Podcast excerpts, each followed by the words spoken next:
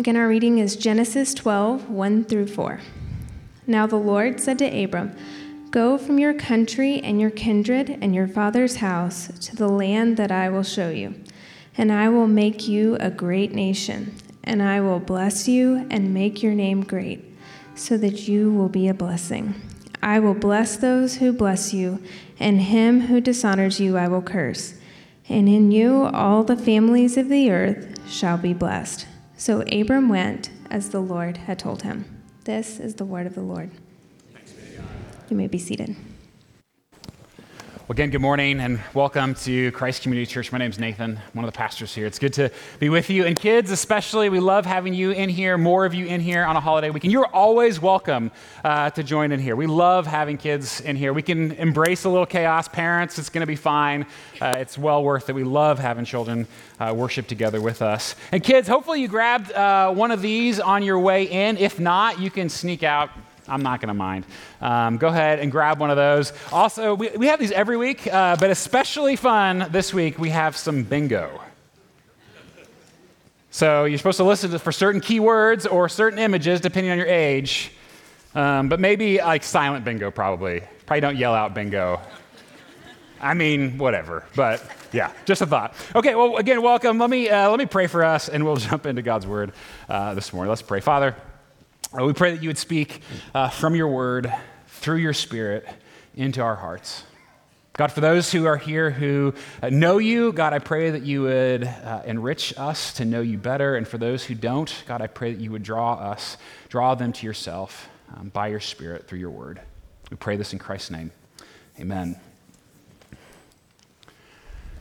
This is the plan. There's no way this could possibly be enough. I was, uh, I was 12 or 13 at the time. I grew up out in the country, uh, surrounded by forests and fields, and so I, I spent most of my childhood that I can remember either damming up the creek, or the crick, as we used to call it. My wife said I can't call it that anymore. Um, but that's what we did, right? I, little country and we we dam up the crick. Uh, or wandering in the woods, or setting things on fire. Kids, don't, okay? Don't do that.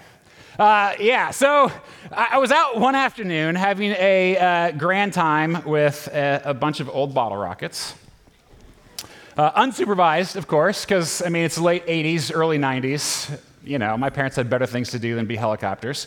Uh, so I was out there, and it was after harvest, and what was left in the field was, was really, really dry. I mean, like, like so dry. And when the fire first started, and my first thought, like I remember like it was yesterday, uh, my first thought was, okay, fire and fireworks, like this is gonna be a good day, right? I mean, it was like, this is exactly what I want to do with my day and all of that, not realizing that the entire field was a powder keg, right? Uh, and so I like, I start kind of nursing the fire a little bit, um, thinking, you know, maybe I'll get some marshmallows, get some hot dogs. I mean, this is, this is going to be a good day. Of course, it didn't quite work out like I had, had hoped. Uh, 20, 27 years later, like I could still feel the heat on my brow. And it, it, it never got as bad as, as that, right? That picture. No, it, I don't think it did, but like in my mind, like that is exactly how I remember this going down, okay? Um, and, and, I could still think like as the fire began to grow, like quickly spreading, I'm starting to stomp on it now, and I'm like kicking dirt and all of this, but I mean, almost immediately realized, okay, I am not in control of this thing, right?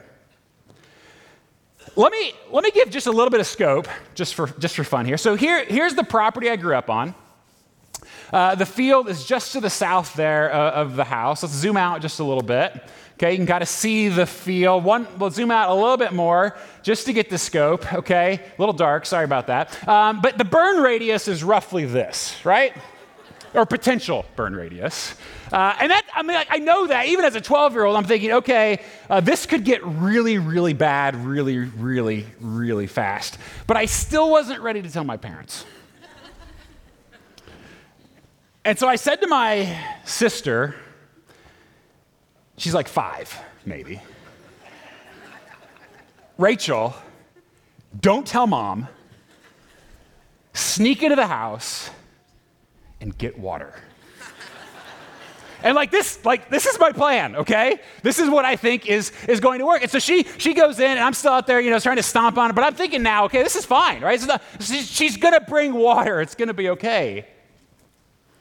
And when she returns minutes later, I don't, I have no idea what took her so long, but it was minutes. Like with one glance in her direction, like all of my hopes were scorched. Like every, like I knew at that point, like fear was giving way into panic because she, my sister, my baby sister, I will never forgive her for this. Like she, I'm not exact, like she brings me the smallest glass of water you have ever seen, right? I mean, like, go through your cabinets, the smallest glass you can find smaller. Like it's a glorified shot glass. I brought a Dixie cup. I mean, that about, like, this is too big to exempt, like, this is what she brings me, right? And so I knew, like, as soon as I saw, okay, this, this is the plan. There's no way this is enough. And I, and I know, like, like you've been there, right? And maybe, maybe, maybe not like that. Uh, you might not be as much of a, a pyro as I was, uh, or am. I don't know. Maybe still am. I don't know. But like, but you've you've been in that kind of circumstance before, where you look around, and you're like, this is the plan. Maybe like you look at you look at the world, right? And you see poverty and violence, or you look at our nation and you see division and racism. You look at your life and you see broken relationships and disappointment. You look inside and you see selfishness and regret. And you look to God, and it seems as if He hands us the smallest glass of water you could even imagine. When everything around you feels like it's just a raging fire. This is the plan. And the reality is, as we look at this scripture this morning, I mean, it's kind of it's kind of a hard word, but in some ways, like if you take one thing with you, I hope it's this: like God's plan rarely feels like enough. His plan rarely feels like enough. And so here, here we are in Genesis 12. And it, finally gets sort of hopeful here, okay? So if, if you've been with us, I mean, it started off great, Genesis, right? The garden, the perfect world God made, it's all, it's all wonderful. And then, like, the last few weeks, like, man, it just keeps getting darker, doesn't it? Like, if you've missed the last month, here's what you've missed. So, our parents, Adam and Eve, they say to God, nah, we're going to do it our way. And then, like, the next story is like the first person born, Cain, becomes the first murderer, killing his own brother. After that, like, the world gets even worse, and so there's this cataclysmic flood. And then, then last week, like, we humans come up with this great idea let's try to build Eden without God. And we name it Johnson County, right? Or Babel, I guess, either way. But it's not great, right? I mean, it's clear that, like, the author of Genesis keeps showing, like, the field is on fire. And we, we want to know okay, God, what's your plan? Like you promised to, like, to do something, right? To not give up on us. So now what? Well, let me read it again. Chapter 12, Genesis, verse 1. Now the Lord said to Abram, Go from your country and your kindred and your father's house to the land that I will show you. And I will make of you a great nation, and I will bless you and make your name great so that you will be a blessing. I will bless those who bless you, and him who dishonors you I will curse. And in you all the families of the earth shall be blessed. So Abram went as the Lord had told him. And if you've been a part of these stories in Genesis, like part of you has to be saying, okay, God, really? Like this, this is the plan. Hey, and, and yet, this is clearly the start of something new in Genesis. Like, this is a pivotal moment. This is God's glimmer of hope for us. In fact, the, the rest of our time in Genesis, all you know, until like the fall, is going to be centered upon this family.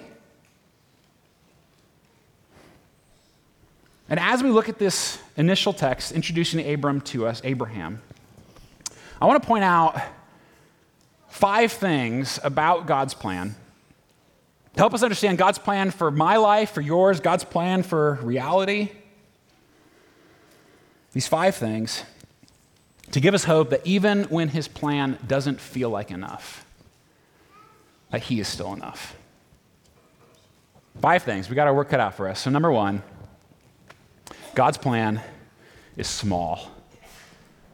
Like, you just can't miss that from these, these, this early part of Abram's story, Abraham's story. God's plan is small. And so, don't, don't let it surprise you when it feels that way in your life. You know, like, because when, when stuff gets ugly, like what we want, like, we want all the superheroes to band together, right?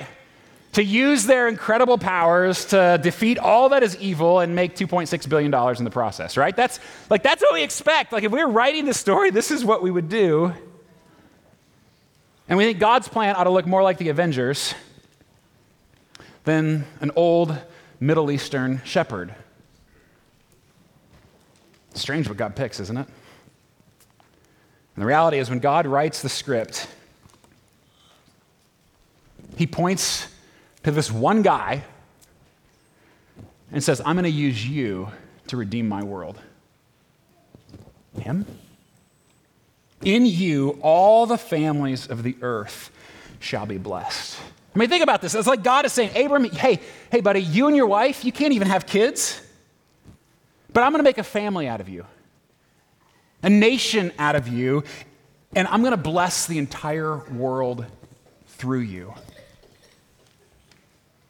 Now, from our angle in history, okay, we, we know a little bit more than even Moses did as he's writing these things, right? And, so, I mean, Moses would have known some of this. Like Abram, we know he becomes Abraham, okay, so that's, that's something, right? And, and we also know that Abraham would become the father of the Israelites, the focus of the Old Testament, right? And a little bit after that, like one of his descendants, maybe you've heard of him, is Jesus. And so it's all, it's all headed in that direction. And yet, like, why start here, God? So small.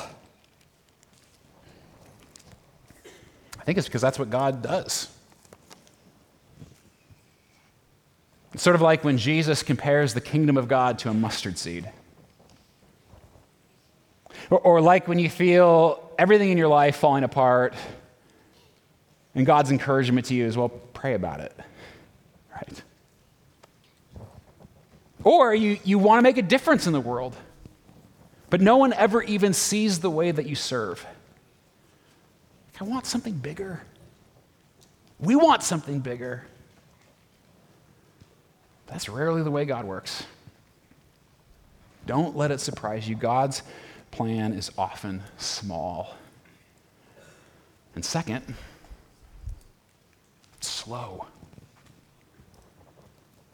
I mean, do you know how long it's going to take for this barren couple to become a nation? I mean, it'll be 25 years before we even get to meet the, their one child of promise, Isaac. 25 years from this moment. At the end of Genesis, when we get there, 286 years will have passed from this story here, and his descendants will be little more than a dysfunctional family reunion, Jerry Springer style. It's not great at the end of Genesis, right? And that's just in Genesis. Like after that, they're like they're off to Egypt for 400 years of slavery.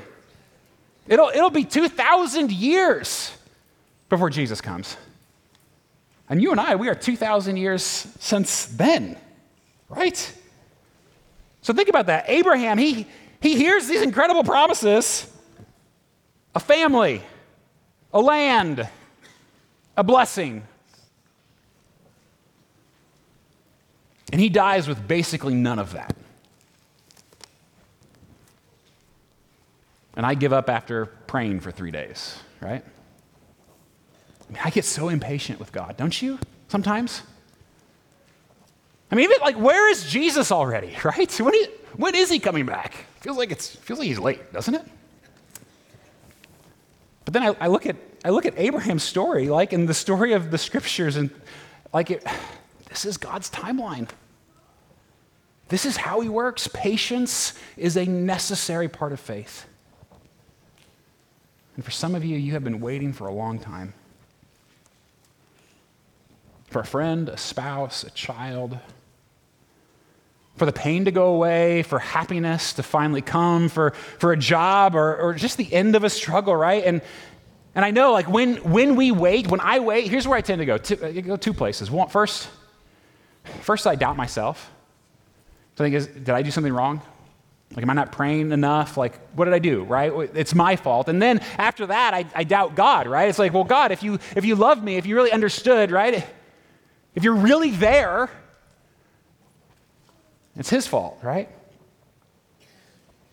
But the reality is, Abraham is the model for faith in the Old Testament.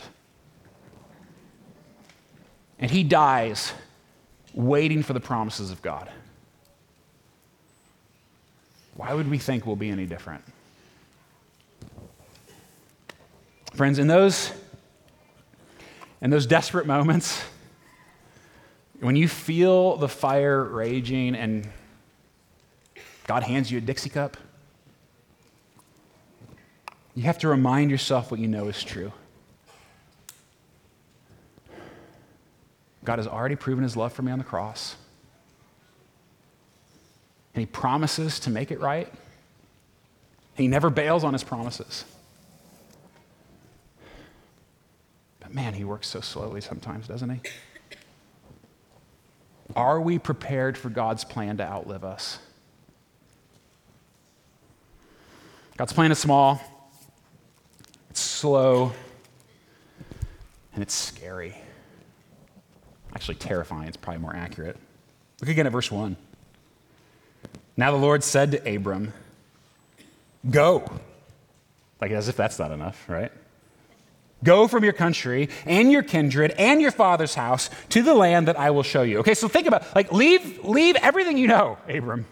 Leave it all behind. Leave your father's house, your community, your family, your comfort, your security. And like in that culture, to, ab- to, to abandon your parents, to abandon your family, like it's not just hard, it's un- unethical, right? It'd be absolutely unheard of for him to do this. Yeah, Abram, leave all that behind. Leave, leave your country, everything that you think you know. You don't, you don't need that anymore. And like Abram, he's like 75 years old at this point. And so his, his retirement plan is a flock of sheep, all of which may not make it through the desert, right? They could get eaten by a mountain lion or, or whatever. Like all of that is at risk for him. Go ahead, Abram, pack it all up. You'll be fine. And go to the land that I will show you.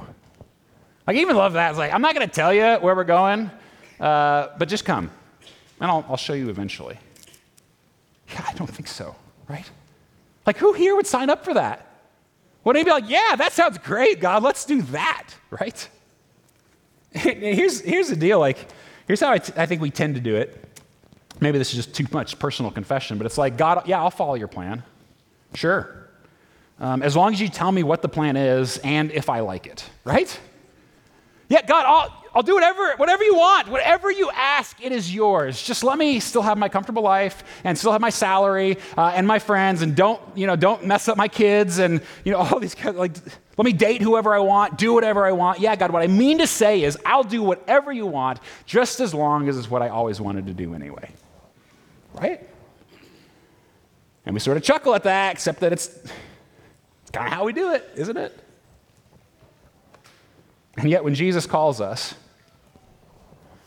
I mean, similar to how God calls Abraham, when Jesus calls us, he tells us to take up our cross, which isn't just a pretty necklace. In fact, Dietrich Bonhoeffer, a pastor who was killed for resisting the Nazis during World War II, said, When Christ calls a man, he bids him come and die. That's what it looks like to follow after God. It looks a lot like death. God's plan is scary it feels risky. It just looks crazy. I mean, have you ever had someone look at you or the choices that you make because you're a Christian and wonder if you were insane? Because, because of the choices you make because of Jesus? If not, are you really following him? I mean, for example, I remember uh, back in seminary, I worked at a bank. Uh, and everybody knew I was a seminary student, so occasionally I'd just get asked, you know, fun random questions. Um, and I remember one coworker asked me, "So, how much really are Christians supposed to give to the church?" Which is such a fun question, right? So fun. And I just said, you know, well, I mean, a good rule of thumb or, you know, the baseline of our obedience to God is 10%. I'll never forget the look on her face. Like I was from another planet in that moment. And it's not just the way that we as Christians think about money, like even the, the way we view our, our work. Like as Christians, our Mondays are about being a blessing to the world. It's not about, about a paycheck, it's not about climbing a ladder, it's not even about personal satisfaction. It is about loving your neighbor. And if you believe that, it'll, it'll change your work, it'll change our world, and you'll look like you've lost your mind. Or, or as a family, if you, like the priorities you choose as family, if you eat meals together, like if you, if you prioritize family and community over and church over endless activity, if you take a day of rest together, people will think you're a bad parent because you're withholding every opportunity from your children for other things. The reality is, God rarely calls us to do what makes sense. He always calls us to be faithful to Him, no matter how scary it sounds. Fourth, you can't miss this because God's plan is not, it's not ultimately about Abram, is it? It's not even ultimately about you or me or even us. God's plan is outward. It's beyond us. Do you see that? Do you see that here? It's for the sake of those who aren't even here, aren't even a part of that family. Look what look again at verse verse 2, right? God's promise to Abram, I will make of you a great nation, and I will bless you and make your name great. Why? So that you will be a blessing. I will bless those who bless you, and in him, and him who dishonors you, I will curse, and in you all the families of the earth shall be blessed. I mean, there's a subtle promise in those words, even here, right? That Jesus is coming, and when he comes, he's going to be for the whole world, regardless of your sort of racial identity or national identity, right? Your ethnicity, any of those things. But it's also, it's also a paradigm of, of how God works, of, of what his plan looks like. That God, when he blesses, he, he blesses us so that we can bless. Like he loves us so that, that we can love. That we ought to see our lives not as an end in and of themselves, but the means by which God has chosen to bless our world. For example, I'm guessing uh, a few of you have had to or gotten to listen to um, a few graduation speeches in the last little bit here. Maybe, maybe not this year, but other times, right? And, and like right now, our sort of standard advice to the next generation is do what you love. Find yourself, do you, live your passion, which is an entirely self centered way to live and ends in either narcissism or defeat, right? It just it doesn't work. It's terrible advice, right? What we should be saying and what we as followers of Jesus ought to be leading the way on this, it's not find your passion, it's find your purpose. It's not do you, it's love others. Students, graduating seniors, all of us, how do you plan to be a blessing to the world? This also affects the way we view church, right? When we gather, it's not a social club, right? It's not just for our own benefit. We're, we are a mission, on a mission. That we don't exist for ourselves, but for our city and world. It's why we multiply. It's, like, it's why we believe in spreading out the church across our city in multiple campuses. It's why we partner with organizations like Mission Southside and Woodland and with the global church in Rwanda and elsewhere. It's because God's plan is always outward. And don't miss this last one. God's plan is small, slow, scary, outward and you. His plan is you. You just can't miss how personal this call is in Abram's life. Look again, verse 1, right? It says, Now the Lord said to Abram, Go. I mean, literally, it's you go, right? Get you out of here, Abram. You. And while it may seem like a glass of water on a raging fire, like think about this the fact that you are here today you is part of God fulfilling his promise to Abram 4,000 years ago. all the families of the earth shall be blessed. Not just the Israelites, not just there in that place or that culture or that time period, but you. For through Abraham, right, we have Jesus who's come to nearly every place, nearly every language, regardless of nation or ethnicity, gender or status. Like you are God's promise to Abram fulfilled. And you are the continuation of that promise to the world. so, yeah, it's small, but it's global. It's slow, but it's here today. It's scary, but where else are you going to find hope like this? It's outward, and yet it made it all the way to you. And you are part of his plan, and his plan for you is good. And if that's true, let me just ask two quick questions as we kind of wrap up here. Two questions. First of all, like if this is true, if this is the way God's plan works, right, and it really is for us, question number one will you join him in it? Will you join him? If you're not a Christian, we are really glad you're here. And you may not, you may not believe the story. I mean, I get that. Um, but I want, I want you to at least hear what we believe. We believe that this is the lengths to which God has gone to find you. That his, his search for you began 4,000 years ago, really even before that, from the foundation of the world, right? But we see it here with, with Abram. And, and, and then 2,000 years ago, that, that God Himself, Jesus, came to find you, came here to this earth to die for you, to come back to life for you, to offer a way back to the garden for you. And He has spent the last 2,000 years by His Spirit building His church to spread the good news until it finally got here today for you? Could it be that the God of heaven is after you? Will you join him? And similarly, if, if you are a Christian, do you see your life as a, as a continuation of God's plan to bless the world? That just as he called Abram, he calls you to embody these same promises and to fulfill them out as the way, in the ways that we bring redemption to the world around us. I recently started a, a book, I'm just early on in it, um, by a pastor named H.B. Charles. And HB, he, he uh, I heard him at a conference recently. He first became a pastor at age 17. Um, when I was 17, like, you don't want to know, probably still burning down fields. Um, actually, worse, right? But he, he was a pastor already at age, at age 17. And, and in this book, he, he writes about God's ability to weave our stories into his story, to weave our, our, our ugliness, our, our talents, our successes, the, the pains and heartaches, all of these things, our personal stories to fulfill his plan. And listen, listen to what he says. He writes God can weave the story of your life into his great purpose to spread the gospel, edify the church, and advance the kingdom. God uses weak people.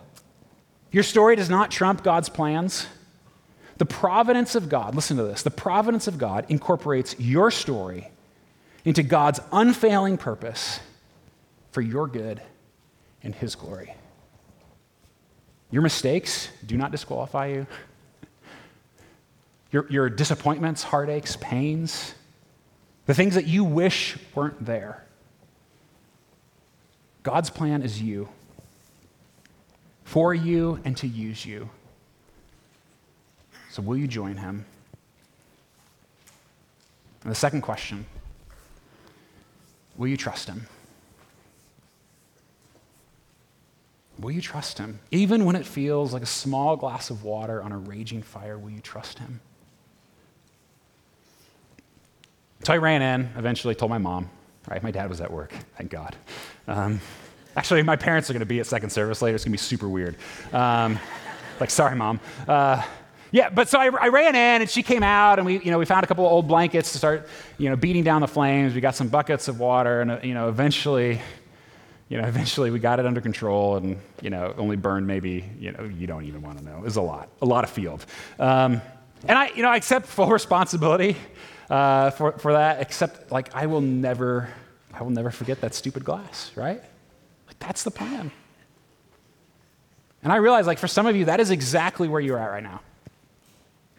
Like, like whatever, whatever it is in your story, your life, the heartache that you experience, like it, it feels like God just keeps handing you a Dixie cup. I'm sorry. Please don't mistake your pain for his absence. The reality is, we, we see it here and we see it in so many of these stories throughout Scripture.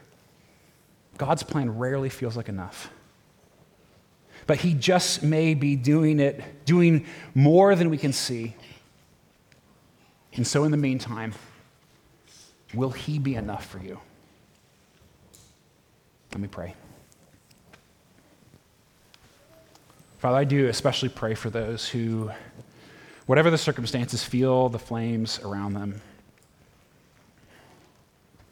God, I pray that you would comfort them. God, give them peace and hope, even in the midst of what may seem like an impossible war. Be enough for them, would you please, God?